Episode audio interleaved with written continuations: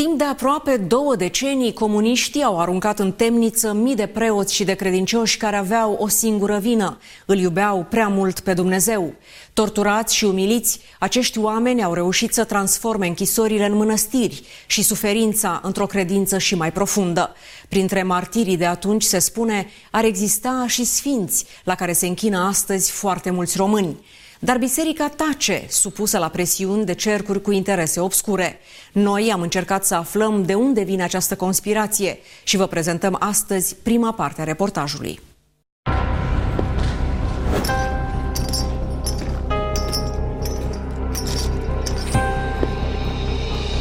Deschideți-vă voi porți ale iadului ca să intre împăratul măririi. 52 de ani, Atâți au trecut de când părintele Bordașiu n-a mai venit la Jilava. Ultima oară, pe aceeași vreme rece, intra pe porțile închisorii cu picioarele goale prinse în lanțuri și mintea căutând puterea de a îndura ani lungi de temniță grea care l-așteptau. Cu fiecare zi care trecea, simțeam cum mușcă timpul din propria noastră viață Acum, totul în el tremură de tulburare la revederea celulei în care atâta vreme a visat la libertate și la vederea patului cu salteaua zdrențuită în care a petrecut rugându-se mii de nopți. Părintele Nicolae Bordașiu este unul dintre cei peste 8.000 de oameni ai bisericilor și cultelor românești de care comunismul a vrut să scape. Bătuți, schingiuiți, umiliți, internați în spitale de psihiatrie, acuzați pe nedrept sau din motive absurde, actori ai unor scenarii fanteziste scrise de securitatea vremii. Mulți uciși, dintr-un singur motiv, credința lor în Dumnezeu. Tocmai aceasta se temeau uh, comun și cel mai mult de această libertate interioară pe care creștinismul ți-o oferea. Au văzut o rezistență în mod uh, neașteptat în uh, credința ortodoxă pe care o mărturiseau românii. Și atunci trebuia să înlăture piedica aceasta din calea lor și atunci cine erau exponenții credinței pentru ei? Preoții și călugării. Cifrele sunt totuși doar presupuneri. Oficial, n-a reușit nimeni să facă lumină în acest episod negru al istoriei. Nu se știe nici câți au fost persecutați, nici câți au murit. Astăzi, în viață, mai sunt doar cât să-i numeri pe degete. Mărturii vii ale acestui proces de epurare spirituală, pornit în 1946, odată cu înființarea unei structuri formate din 50 de români cu o imaginație malefică. O unitate specializată în care caută elemente compromițătoare despre un ierarh sau altul. Sunt uh, dosare, multă lume le de bună, sute de pagini în care încearcă să demonstreze că a avut vreo patimă, că a furat ceva, că a făcut lucruri de genul acesta ca să-l compromită, astfel încât să încerce să-i supună, să-i controleze. În 48, când toate seminariile fusese închise și religia interzisă în școli, Nicolae Bord Bordașiu era student la Facultatea de Teologie, singura care mai funcționa. Văzându-și lumea îngrădită, și-a căutat scăpare într-o mișcare potrivnică regimului comunist și acuzată că simpatizează cu legionarismul. Rugul a prins. Apoi și-a înființat el însuși o organizație prin care îndemna pe tineri să rămână cu fața spre Dumnezeu. Și într-o zi de 1 mai, care coincidea cu sâmbăta Paștelui, a aruncat manifeste îndemnându-i pe oameni să meargă la înviere și-au pus întrebarea de unde vin aceste manifeste. Vrând nevrând, au aflat. Și când s-a declanșat în mai un mare val de arestare între cei care au fost căutați pentru a fi arestați, am fost și eu. Șapte ani a stat ascuns prin păduri sau în casele rudelor și ale prietenilor, sperând că îi vor pierde urma. N-avea voie să tușesc, să vorbesc. N-aveam voie nici să fiu bolnav măcar. Spun că m-au încercat câteodată și gândul de a mă sinucide. Dar într-o zi l-au găsit. Trădarea unui prieten s-a dovedit mai târziu. Voia lui Dumnezeu, spune el. Aveam un câine de pază care în fiecare seară, noapte când ieșeam la plimbare, stătea lângă piciorul meu și orice mișcare o auzea, mă sesiza. Și ori mă ascundeam, ori mă întorceam în casă ca să nu fiu văzut nici de vecini când eram la plimbare. Cu o zi înainte, câinele m-a părăsit.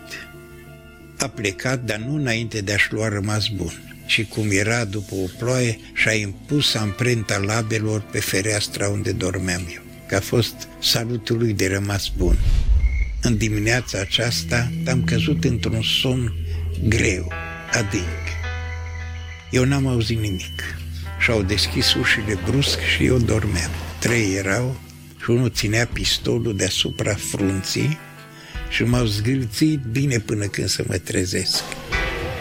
Și când m-am trezit și am văzut pistolul în fața ochilor, mi-am dat seama de situație. Am zis, lăsat pistolul, că n-aveți nevoie de el.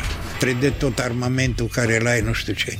N-am altă armă decât aici, pe masă. S-a uitat pe masă, era Sfânta Scriptură. Și a primit permisiunea de a o lua cu el la închisoare. În aceeași perioadă, Maica Pangratia era și ea urmărită de securitate. Era caz suspect, călugăriță și absolventă de agronomie. Biserica ei se închisese și ea fusese trimisă de partid la muncă în cooperativă. De acolo au ridicat-o fără motiv. M-a arestat în anul 1955. Eram în ședință cu inginerii și vine un tehnician și zice Domnșoara inginer, de azi dimineață vă urmărește o securist. Să fie sănătos, n-am făcut nimănui nimic. Și când am ieșit din birou, m-a invitat în mașina securității. A spus că e vorba de o declarație. Declarația a fost 8 ani temniță grea, confiscare totală a mobilă și imobilă și interdicție politică. Asta a fost toată povestea.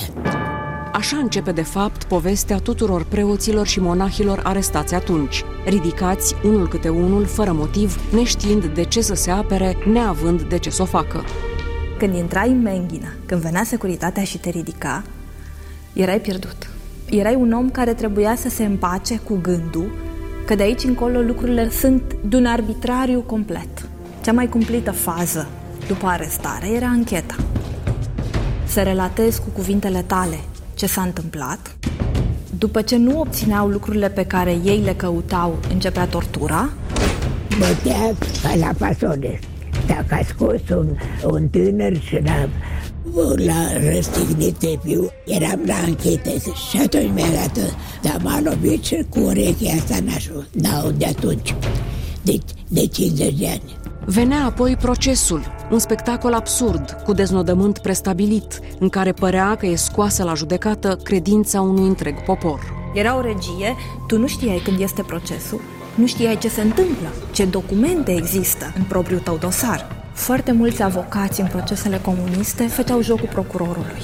Toată justiția comunistă era de fapt o justiție de uh, executare a unor ordine dincolo de ea. Partidul Comunist avea o cotă de condamnați care să le asigure liniște la nivel social și atunci justiția trebuia să dea sentințele de rigoare. Sentințele au început de la muncă silnică pe viață, executarea, exista și un banc în închisorile comuniste. Ce ai făcut? Nimic. Și cât ți-au dat? Trei ani. Da, n-ai făcut nimic. Pentru, pentru nimic se dădea trei ani. Pe Nicolae Bordașiu l-au găsit vinovat de uneltire împotriva orânduirii sociale, cea mai frecventă condamnare și care acoperea de regulă lipsa de temei. Și l-au trimis la Jilava pentru 10 ani. M-a făcut să mă culc pe pământ și să-mi bate lanțurile. Și când am simțit cum se mișcă cătușa de pe picior sub bătaia ciocanului, atunci mi s-a cutremurat până în adâncul ființei mele toate, tot, tot ce am fost eu. Că n-am simțit niciodată, nici de atunci, nici după aceea, că mi s-au mai bătut lanțuri. Ca în clipa aceea când am simțit demnitate omenească coborâtă la pământ și om, omului bătându-i lanțuri la picioare. Și pentru ce? Așa au stat preoții României în închisorile comuniste, prinși mereu între raiul din ei și infernul din jur. Pentru că, dacă de-a lungul anilor credința le creștea, voința le-a fost pusă la grea încercare atunci când au început să-și educe mintea să rămână pe făgașul ei și corpul să nu-i trădeze. Dimineața îți dădea pâinea sau rația de turtoi. Când se dădea pâinea, era unul de serviciu pe celulă și atunci acela o primea și o împărțea și veneau pe rând Astăzi îmi venea mie rândul primul, mâine eram al ultimul, poi mâine al patrulea și așa rotația îți dădea șansa să alegi cea mai mare bucată de pâine sau de turtoi. Și atunci stăteai și aici era o atmosferă de psihologie deosebită. Unii stăteau clipe întregi să măsoare și să scântărească din ochi care e bucata cea mai mare. Cel care era obsedat de foame mânca atunci toată bucata de pâine sau de turtoi și nu-i mai rămânea nimic pe timpul zilei. Cei care erau mai cumpătați puteau să-și o porționeze. Dacă rămânea cineva cu ea păstrată în trăistuța care o aveai, provocai invidia celuilalt sau poftea bucata ta, că uneori se întâmpla când altul fura bucata de pâine a celuilalt care a rămas. Obiceiuri pe care nimeni nu le-ar fi bănuit în libertate, după cum nu s-ar fi gândit niciunul că închisoarea în care fusese aduși ca să dispară avea să le aducă renașterea. Aci, în camera asta, în numărul 1, am săvârșit eu prima slujbă religioasă, prima Sfântă Liturghie, într-o zi de Paști, aveam patul aci, pe colț, și stăteam în picioare lângă pat, ne-am pregătit fiecare cât am putut mai bine, mai curați, mai spălați și am stabilit să nu dăm de bănuit, să păstrăm fiecare o poziție cât mai corectă, dar mai destinsă și nu toți în picioare cum mai sta în biserică. Eram cu toții orientați către fereastră de unde ne vedea lumina, mergeam parcursul liturgiei cu voce înceată, dar noi toți o auzeam și o înțelegeam. Gardianul a deschis uh, nesimțit ușa și a dat-o larg de perete și nu mișcați. De ce faceți aici? Nu facem nimic. Dar pe altă dată zice, nu era atâta liniște. Ce s-a întâmplat? Nu s-a întâmplat nimic. Da, am înțeles. O să vedeți voi. În biserica lor cu gratii, preoții deveniseră mai inventivi decât gardienii. Au învățat să scrie cu unghia pe pereți, pe tălpile bocancilor sau pe o bucățică de săpun. Erau fie rugăciuni, fie întâmplări din Biblie, fie fraze în limbi străine pentru ca toți ceilalți deținuți să poată învăța câte ceva. Reușeau astfel să elibereze sub pământ acel spirit pe care sistemul încercase să-l îngroape. 95% dintre închișii de la Aiud aveau 5 rugăciuni zilnice. Atmosfera din închisoare era ca o atmosferă de mănăstire, de sihăstrie. Toată lumea zicea, Doamne, miluiește-ne pre noi. Mai mult decât atât, preoții înlănțuiți deveniseră atât de liberi în gândire, încât acolo, în închisoare, nu se mai ținea cont de religia fiecăruia și toată lumea vorbea despre un singur Dumnezeu. În închisori se adună oameni de diverse confesiuni care în mediul lumesc se confruntau foarte mult, adică cu ortodoxi și cu catolici se disprețuiau acolo, în spațiul acesta neutru, să spunem, al închisorii, lucrurile acestea dispar, oamenii se adună, oamenii dialoghează, există slujbe în comun, se botează unul pe celălalt, chiar dacă sunt de confesiuni diferite, își acordă ultima împărtășanie. Așa a ajuns un preot român să creștineze un evreu. Era anul 1960 când Nicolae Steinhardt intra pe ușa unei celule de la Jilava. Toate paturile erau ocupate, trei rânduri. Și cele ne urmă îi fac eu să urcă la mine aici. Și el s-a urcat și zice, iată de acum trebuie să mă urc și eu pe creag ca și maimuțele. Zic, stai și hai să ne dormim că curând se face ziua. Părintele Mina Dobzeu, acum îmbătrânit, orb și pregătit de moarte, mai vede doar cu mintea zilele și nopțile petrecute cu Steinhardt în celulă, vorbind filozofie și despre Dumnezeu, confesându-se unul altuia. În 15 martie, el hotărăște ca să-l botez. Și iată, ieșisem afară cu hârdăile, curățenie, spălat și el a rămas înăuntru că el roade un papuc și eu am venit cu un libric de apă curată de afară și am aplicat botez. El zice că m-a botezat cu apă vermănoasă, adică apa și n-ar fi curată de la Jilava. Și am târnat pe cap, se botează robul Dumnezeu cu tare. Nicolae, amin, în numele Tatălui, amin, și a Sfântului Duh, amin. Și tot în taină luau și anafura, pe care o obțineau din binecuvântarea unui codru de pâine rupt din rația zilnică. La baie, la un closet acolo. Noi anunțam celula de ce vezi că avem acolo deasupra, îi spuneam părtășanii, se punea iarnă, se punea în apă, dar când vedea milițianul permitului și strânge-vă de aici. Și acolo era tot bogăție.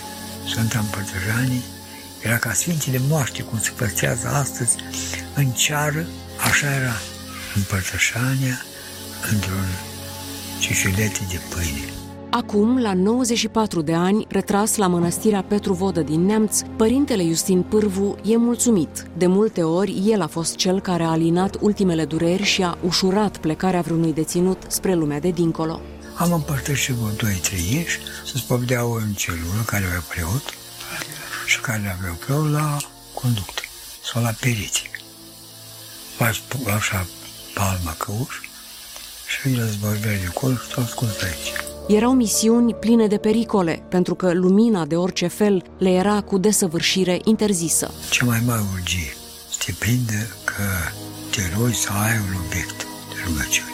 Pentru că ești dădeau seama din ce în ce mai mult cum de nu nebunesc oamenii ăștia.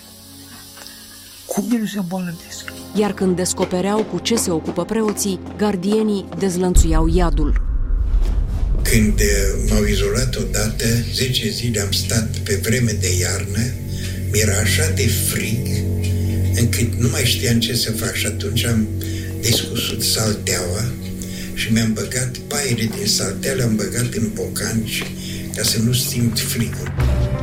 Iarna, când era cerul mai mare, te ducea la pedeapsă. Pe jos era ciment, peste ciment era aruncată apă, aveai doar o cărămidă pe care puteai să mai stai, să nu stai în apă, te dezbrăca și așa te ținea șapte zile. Mâncarea se dea sau la trei sau la șapte zile. Nicolae Purcărea n-a fost preot, dar era acuzat că e legionar și a stat 20 de ani în mai toate închisorile renumite pentru regimul de exterminare. Astăzi spune că n-ar fi trecut prin ele dacă nu i-ar fi avut alături pe preoți și n-ar fi învățat de la ei lecția supraviețuirii. Preoții era categoria cea mai ostracizată, cea mai ponegrită, cea mai... Bă, popo, bă, bă, popo, bă. Cea mai grea însă pedeapsă a fost bătaia la tălpi. Te băteau la tălpi pentru că îți răspundea în creier. După aia ne punea să alergăm pe o cârpă udă. O, era îngrozitor și aveai impresia că alergi pe sticlă pisată. Acolo nu mai erai nici preot, nici inginer, nici profesor. Erai bandit, spuneau gardieni. Bandiții ești mecheri, că are carte multă, ăștia știu să ne ducă, de aceea trebuie bătuți, trebuie, mă rog, dresați. Iar umilința era și mai cumplită decât bătaia, dar nici așa n-au înfrânt credința. Clara Mareș, cercetător la Institutul pentru Investigarea Crimelor Comunismului, recunoaște că de jenă nu poate reproduce mărturiile exacte ale deținuților de la Pitești, unde gardienii îi sileau să se împărtășească și să se boteze cu fecale și urină. Reconstituirea Golgotei cred că a fost una dintre torturile preferate. Erau deținuți care personificau crucea și erau cărați de alții, în timp ce un alt deținut reprezenta asinul pe care Isus intra în Ierusalim întâi. Se încerca distrugerea unei credințe. Foarte mulți dintre cei care au reușit să supraviețuiască Piteștiului au revenit la credință. Când vin peste cineva despre care aflu că a făcut Piteștiul, am așa un extraordinar. Deci asta este ca și cum te-ai dus până în iad și te-ai întors înapoi și nu te-ai dezintegrat. Preoți intelectuali credincioși închiși ca să nu mai poată gândi, învăța, converti și totuși au transformat celulele în mici biserici și săli de universități. Un plan diabolic menit să distrugă a ajuns să înalțe și mai ales să salveze. Dacă n-ar fi fost credința în Dumnezeu, eram niște animale oarecare. Ori pe noi tocmai aceste chinuri, aceste bătăi, ne întărea în credință. Nu ne depărta de Dumnezeu, ne apropia mai mult de Dumnezeu. Cu cât chinul era mai mare, cu atât și credința în Dumnezeu devenea mai puternică. N-a fost nimic ușor, dar dacă l aveai pe Dumnezeu, nu... Aveam 34 de kilograme și a venit cu doctorul. Dă-i, domnule, ceva, nu vezi ce hal arată? Și zice, nu, nu, nu, că peste două zile more. M-am ridicat în sus și am spus, nu mor la voi. Când îți face ceva mai bun decât a făcut Dumnezeu, atunci zic ca voi. Oficial, persecuția preoților s-a încheiat în 1964, însă prigoana a continuat încă multă vreme. Eliberată într-o închisoare pe alocuri mai dură decât cea de până atunci, Maica Pangratia a fost nevoită să muncească la câmp până în 1990, când s-a putut întoarce la mănăstirea Viforata. Astăzi, la 93 de ani, stă în cea mai luminoasă camera așezământului. A ales-o special, ca să mai uite de întunericul celor șapte ani de temniță. Mănâncă puțin, obicei de prins pe când înghițea doar două guri de arpacaș în celulă. A rămas fără mână în copilărie și a învățat să facă totul cu stânga, cu o excepție. Cu ce mână vă închinați? Cu pontul. Ce să fac? N-am vrut să pun negre Sfânta Cruce. Dumnezeu știe că aici mai, mai, mai fost niște degete. Ani la rând, părintele Bordașiu a îngrijit animalele folosite pentru experimente la centrul Cantacuzino, până când i s-a permis să îmbrace haina monahală. Are acum 89 de ani și nu lipsește nicio zi de la Biserica Sfântul Silvestru din București, unde slujește de trei decenii, învățându-i pe oameni ce înseamnă libertatea absolută. Dar sunt puțini cei care au ajuns până în zilele noastre ca să mai poată povesti la ce chinuri au fost supuși doar pentru că l-au iubit pe Dumnezeu. Foarte mulți au pierit atunci sau puțin mai târziu și printre ei se spune astăzi că ar fi și oameni cu aureolă de sfinți. Lângă închisoarea de la Aiud, de exemplu, în locul în care se îngropau cadavrele deținuților, s-au descoperit o seminte care ar avea caracteristicile sfintelor moaște. O mandibulă care aparține unui bătrân după dentiție, care își păstrează și pielea și file de păr din barbă aproape intacte, iar părul este tare ca și cum ar fi viu. Astfel de rămășițe pământești au ajuns la diverse mănăstiri din România, duse acolo de fețe bisericești care cred cu tărie în sfințenia unora dintre morții închisorilor comuniste. Mirosiți așa de miesc, cum, cum miroase. Se spune că nu e adevărat, mai. Că mucenicii și nu au fost chiar așa, mai. Păi nu pot chiar, dar uite, ia și, și vezi cum. Minunile, spun preoții, merg însă și mai departe. Deși nu s-a făcut vreo expertiză asupra lor, unele oseminte și-ar fi dezvăluit identitatea de dincolo de moarte. Un părinte și-a dorit foarte mult și el o bucățică de Sfinte Moaște, am dat-o, iar după câteva luni de zile, părintele mă sună și îmi spune, părinte, Sfântul pe care mi l-a stat mi-a dat numele. Mi s-a arătat în vis, îl cheamă Gheorghe. Nu m-am mulțumit cu atât. Am căutat să verific cine este acest Gheorghe. Am constatat că este de fapt preotul Gheorghe Tarcea. A murit în Aiod. O mărturie puternică se află și într-unul dintre cimitirele Bucureștiului, unde în fiecare duminică sute de oameni stau la coadă ca să atingă trupul neputrezit al unui fost preot deținut, care are toate caracteristicile unui sfânt. Există mărturii, există dovezi, există cereri din partea multor preoți și credincioși de rând ca aceste cazuri să fie analizate, iar mari martiri să fie canonizați. Și totuși Sfântul Sinod tace, supus se pare la presiuni din partea unor cercuri care ar vrea ca subiectul să fie dat uitării. Pe cine deranjează sfințenia martirilor din închisori, aflați săptămâna viitoare în premieră. Săptămâna trecută am vorbit despre un episod negru din istoria României, condamnarea și torturarea preoților și a credincioșilor în perioada comunistă. La o parte dintre acești martiri s-ar fi descoperit caracteristici de sfinți, rămășițe pământești din care țâșnește mir sau trupuri neputrezite la ani mulți după moarte. Pentru ei ar exista cereri de canonizare, inclusiv din partea unor preoți. Însă subiectul e tabu. Interese meschine și o perioadă istorică tulbure ne împiedică să vorbim deschis pe această temă. Așa că o jumătate de secol mai târziu, mulți dintre martirii de atunci încă mai zac în gropi comune, fără identitate și uneori fără cruci la căpătâi.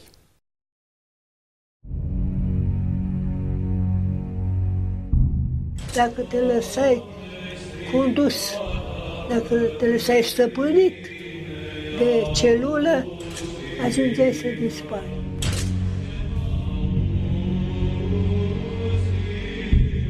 Trebuia să îți tocești nervii, să rapi, să rapi, să rapi. Și într-adevăr am ajuns până în cele din urmă. Să spunem, oare, mamă, mamă, de ce m-ai născut? De ce m-ai făcut? Pentru regimul comunist aflat la început de drum, cel mai mare dușman a fost credința în Dumnezeu, pe care a încercat să o stârpească în cel mai crud mod cu putință, aruncând în pușcării zeci de mii de preoți și de credincioși. Acolo i-a torturat și i-a batjocorit zi după zi, noapte de noapte, pe unii ani în șir, pe alții decenii. Puțini au reușit să învingă moartea care bântuia iadul acestor închisori, însă nici comuniștii n-au ieșit victorioși. Vizeta avea așa darul ei de colțurile unghiului moarți. Acolo te retrigei și făceai toți psalmii, toate rugăciunile și tot ce știi.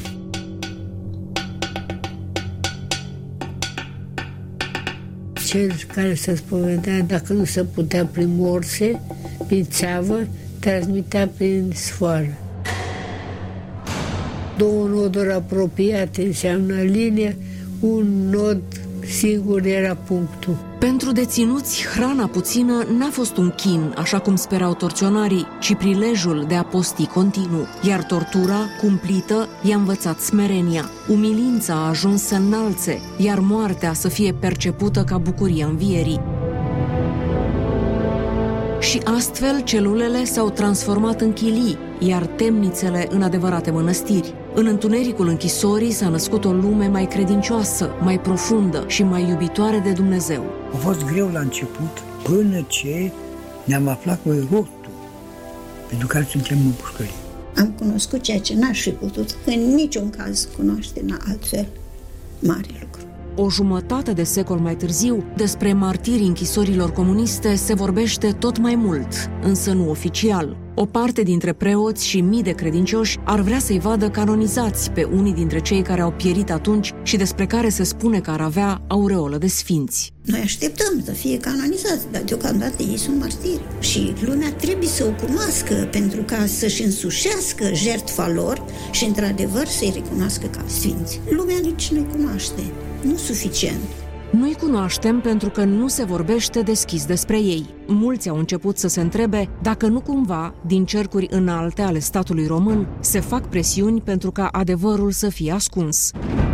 Un argument ar fi că nu a existat niciodată interes pentru ca România să aibă o evidență clară a preoților și a credincioșilor uciși în închisori. Nu se știe nici cine au fost torționarii, nici identitatea și nici numărul victimelor. Așa se face că mulți dintre morții de atunci încă mai zac în gropi comune, în cimitire părăginite, sub cruci fără nume puse simbolic din loc în loc.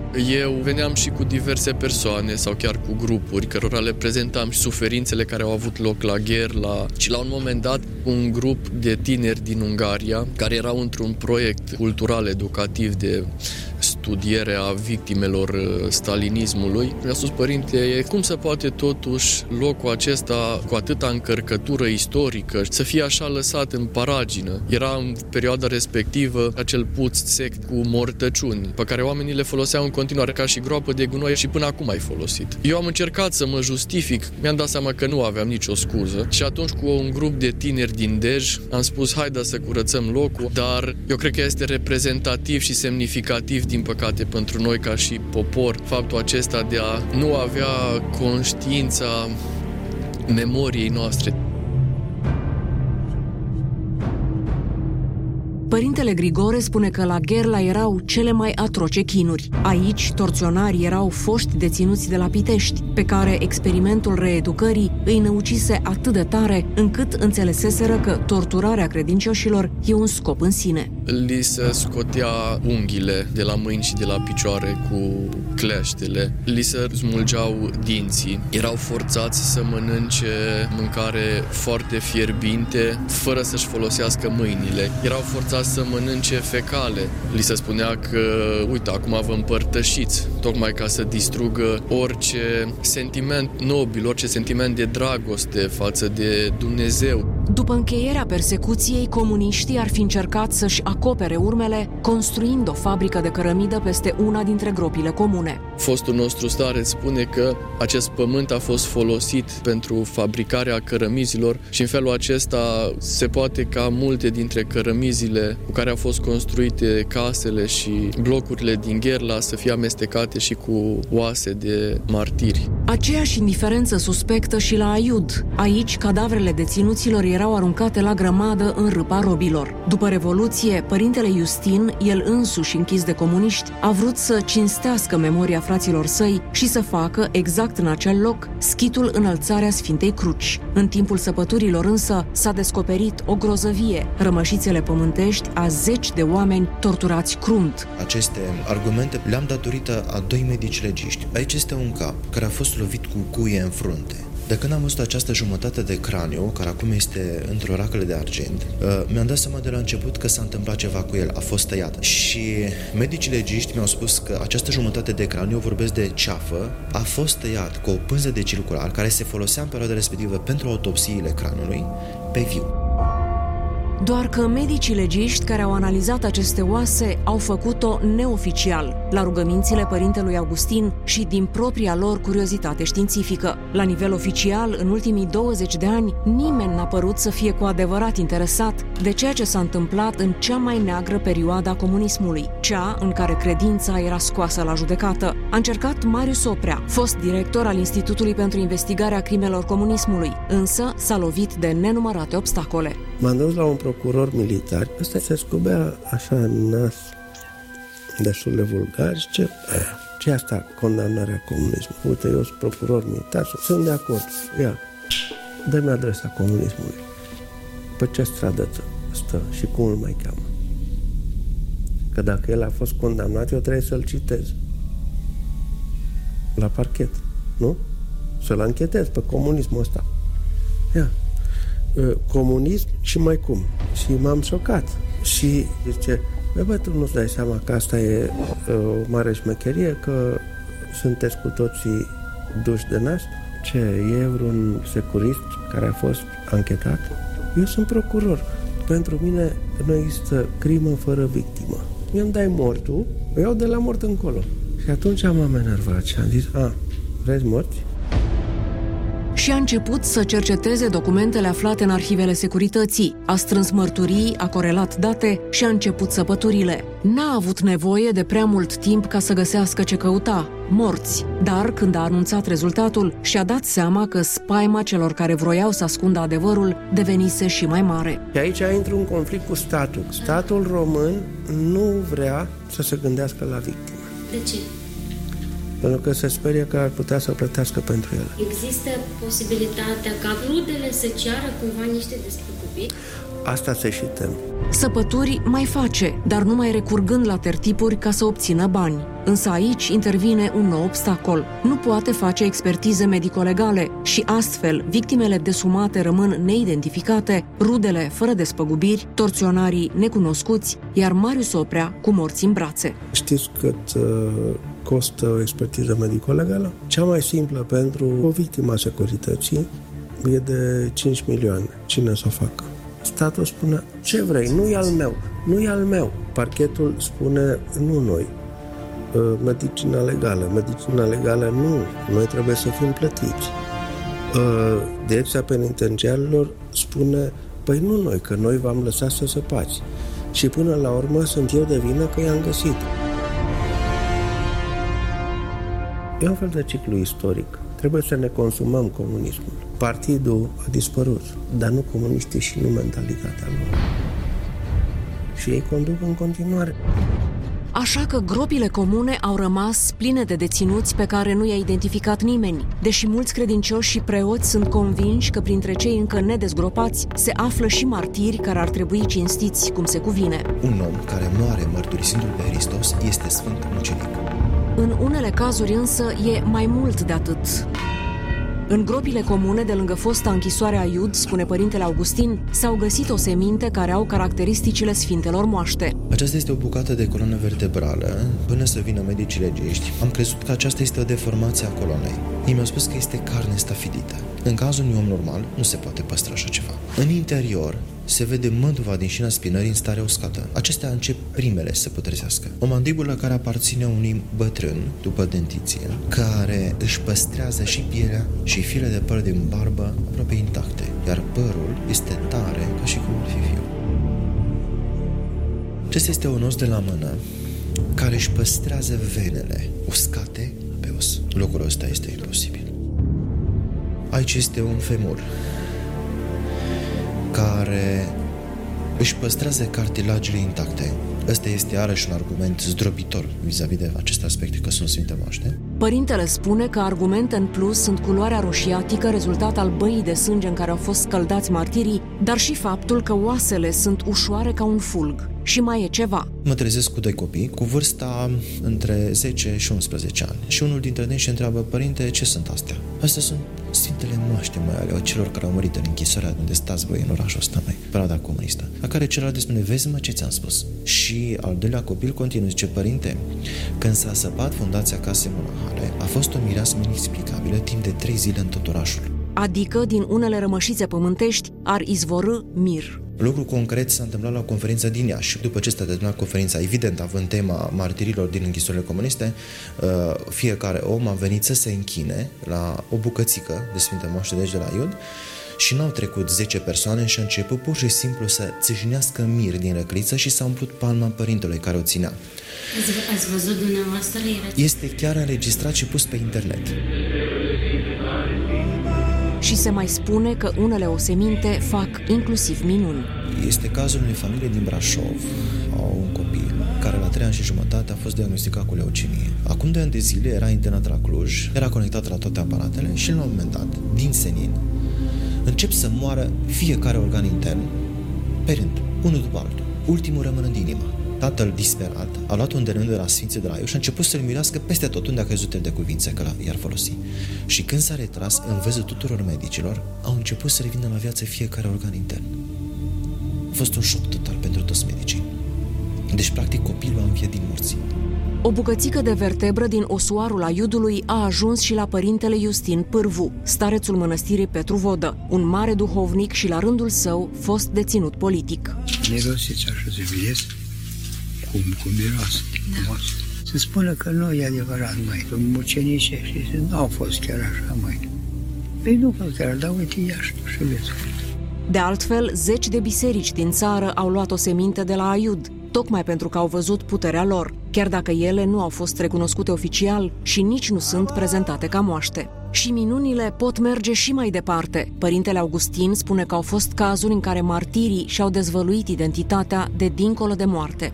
Un părinte are o evlavie deosebită față de Sfinții Mucenici și a dorit foarte mult și el o bucățică de Sfinte Moaște. Le-am dat-o, iar după câteva luni de zile, uh, părintele mă sună și îmi spune, Părinte, Sfântul pe care mi l-a stat mi-a dat numele. Îl cheamă Gheorghe.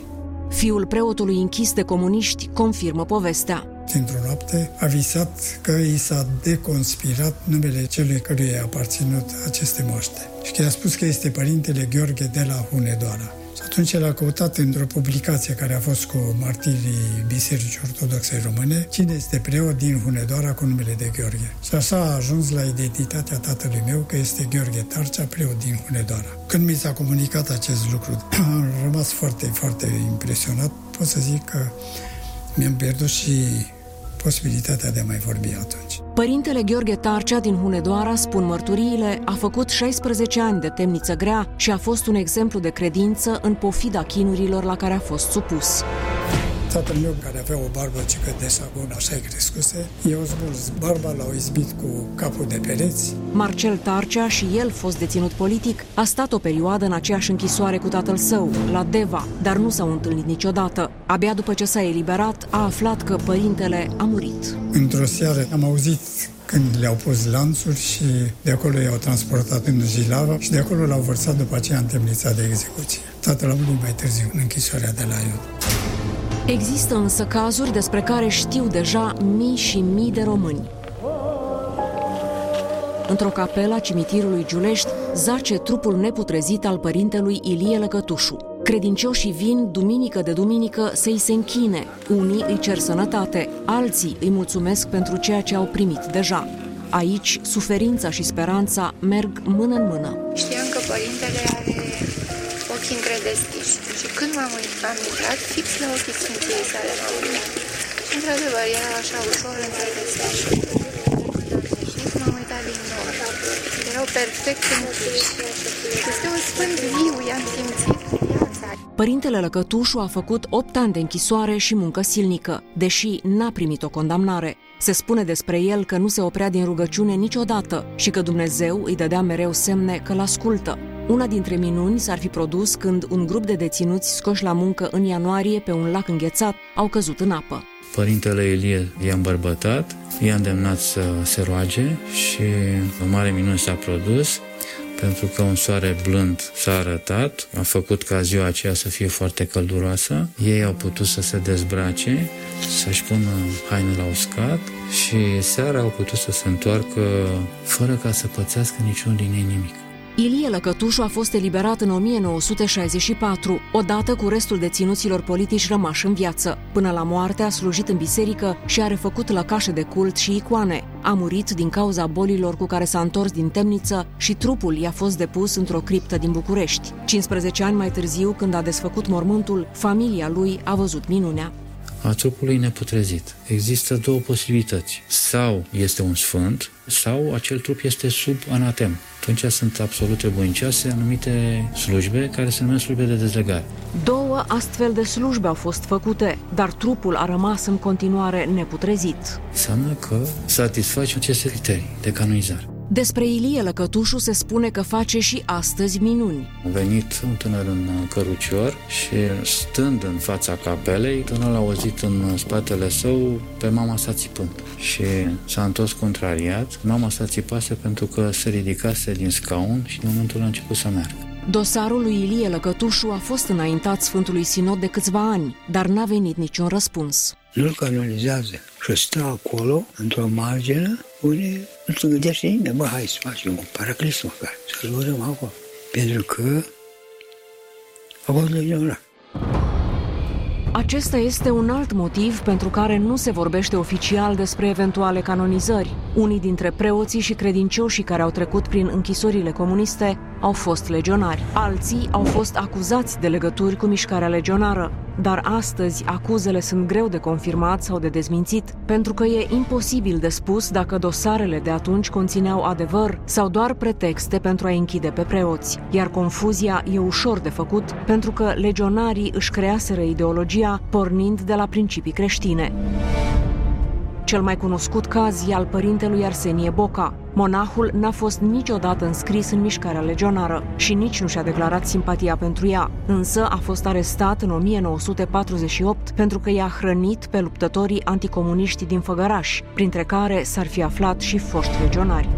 În timpul vieții, preotul Arsenie Boca avea reputația unui clarvăzător și există mărturii despre minunile pe care le-a făcut în temniță.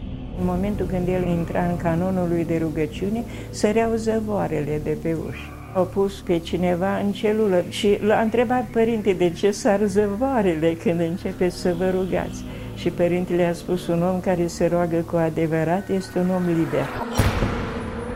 Iar după moarte, părintele Boca s-a bucurat de o și mai mare recunoaștere din partea credincioșilor, care îi se închină ca unui sfânt și fac pelerinaje la mormântul lui de la mănăstirea Prislop, unde s-ar petrece minuni chiar și acum, la 24 de ani de la dispariția lui. Și de cancer o vindecat părintele, și copiii au vindecat de leucemie. Nici în cazul lui decizia de canonizare n-a fost luată încă, iar monahul rămâne atins de acuzații formulate într-o perioadă în care preoții trebuiau neapărat compromiși. Subiectul apropierii sau implicării unor deținuți în mișcarea legionară e extrem de delicat și naște dispute mari, mai ales pe linia care îi desparte pe adepții acestei organizații implicați în acte de violență de cei care au aderat la ideologie datorită principiilor creștine. Puțin se încumetă însă să vorbească despre asta, pentru a nu fi acuzați și astăzi de simpatii legionare. Cel mai controversat caz este al lui Valeriu Gafencu, pe care Nicolae Steinhardt l-a numit chiar așa, Sfântul Închisorilor. Despre Gafencu, unii spun că ar fi fost un sfânt încă din timpul vieții, pentru că în detenția sa de 13 ani ar fi ajuns la un nivel spiritual foarte înalt și că s-ar fi sacrificat pentru un coleg de temniță. Valeriu Gafencu a primit un antibiotic care i-ar fi putut salva viața în închisoare. El a decis să nu folosească acel medicament pentru el și l-a dat unui alt deținut politic, Richard Wurmbrand, care s-a însănătoșit cu ajutorul acelui medicament, care a supraviețuit închisorii și care a și reușit să emigreze în Statele Unite ale Americii. Dar despre Gafencu se știe că a fost membru al Frățiilor de Cruce, organizația de tineret a mișcării legionare. Așa că atunci când primăria din orașul Târgu Ocna, unde el a fost închis o perioadă, i-a acordat post-mortem titlul de cetățean de onoare, au apărut contestații. Toate valorile pe care le-a promovat mișcarea legionară ca mișcare politică reprezintă o ideologie antidemocratică și, prin urmare, nu cred că trebuie să stau eu să nuanțez și să caut lucruri bune și rele în ea. Ne opunem oricăror uh, încercări de a duce pe spațiul public simboluri ale mișcărilor politice extremiste. Am solicitat retragerea titlului de cetățean de onoare al lui Valeriu Gafencu. Având în vedere că această scrisoare este un institut din subordinea guvernului, va trebui să propunem pe ordinea de zi a Consiliului Local această problemă. În același timp însă, la Târgu Ocna a sosit o petiție semnată de Asociația Foștilor Deținuți Politici din România și de persoane care cer păstrarea titlului. A venit timpul să-i scoatem la lumină și dacă cumva sunt obiecțiuni că au fost cumva țărănici liberali, legionari și pe ei, îi recunoaștem și îi declarăm. Sub ticona aceasta iertătoare a Bisericii Ortodoxe Române. Cu alte cuvinte, cei care cer canonizarea unor oameni cu trecut tulbure ar vrea ca acesta să le fie iertat, iar analiza cazurilor să se facă strict pentru ceea ce au devenit ei în detenție, pentru modul în care au murit și pentru credința lor și spun că există mărturii că în închisoare cei mai mulți ar fi înlocuit extremismul legionar cu smerenia creștină, deși acest lucru n-a mai fost cuprins în dosarele securității. Nu există unii care să fi comis cu mâna lor crime, să fie ajuns să se sfințească în închisoare, dar n-ar fi de mirare. În istoria bisericii au fost criminali, femei de moravuri ușoare și mai departe care au devenit sfinți. Nu avem curaj. Noi ne, ne strivim istoria, conștienți picioarele noastre. Nu au fost, mă, numai legionari în pușcărie. Au fost liberali, țărăniși, cuziși. La Gherla a fost închis un mare politician, Ioan Fluieraș, care era socialist ateu. În condițiile de închisoare s-a convertit la credință. Când reușea să găsească un moment liber, se punea în fața Sfintelor Icoane în genunchi și se ruga. După câteva săptămâni l-au descoperit, bătut până la moarte.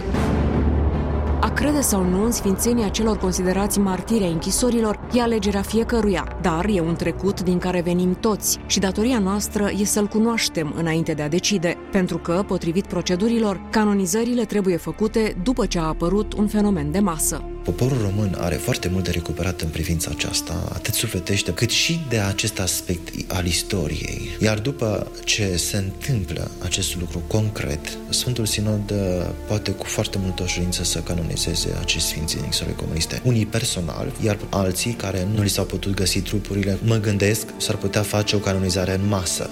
Până atunci, există oameni care și-au luat angajamentul să ne amintească mereu că încă mai călcăm pe urmele lor. Am acceptat riscurile acestea ca să te dai pe față că vrei să faci ceva sau să spui ceva. Dar sunt mult mai mulți. La Diaconești, maicile scriu și pregătesc pentru tipar cărți și acatiste, compun cântece bisericești și pictează icoane cu cei numiți Sfinții ai închisorilor. Totul a pornit de la o profeție care aparține unui monah pe nume Agat Angel, care a trăit secolul al XIII-lea, și tot poporul acesta din țara de pe Carpați va cădea în grea robie și mulți vor pieri, dar Maica Domnului cu Sfântul Ioan va aduna în potire sângele lor și se vor însfățișa cu el înaintea tronului fiului său. Țara de peste Carpați România Mare. Pe spațiul României sunt reprezentate câteva puncte, Râmnicu Sărat, Galați, Cahul, Bârlat, Chișinău, Vaslui, Temnițe. Nu sunt reprezentați ca sfinți și nu are nicio importanță dacă i-am pus sau nu aureolă. Că n-am mai pus eu fesul pe cap sau nu asupra parentului Paisia Ghioritu sau Clop, asta nu e șters din valoare. Au fost situații în care copiii le-au făcut așa instinctiv cu degetul. De unde? Vrem să vină copilul din fiecare creștin, nevinovăția din el mă refer, să vină să le facă aureol. Își fac și își vor face simțită prezență, dar în măsura în care și noi apelăm la ei. Ei i s-a întâmplat în ziua înmormântării părintelui Calciu Dumitrea sa, el însuși considerat un martir al închisorilor. A venit o doamnă în vârstă, micuță de statură, nu putea să se ridice, să sărute mâna și cruce. Și s-a opintit s-au pintit, s-au pintit și la un moment dat am văzut că a sărutat. Și după ce a sărutat și a plecat, am văzut că poziția mâinii și a crucii nu mai era aceeași.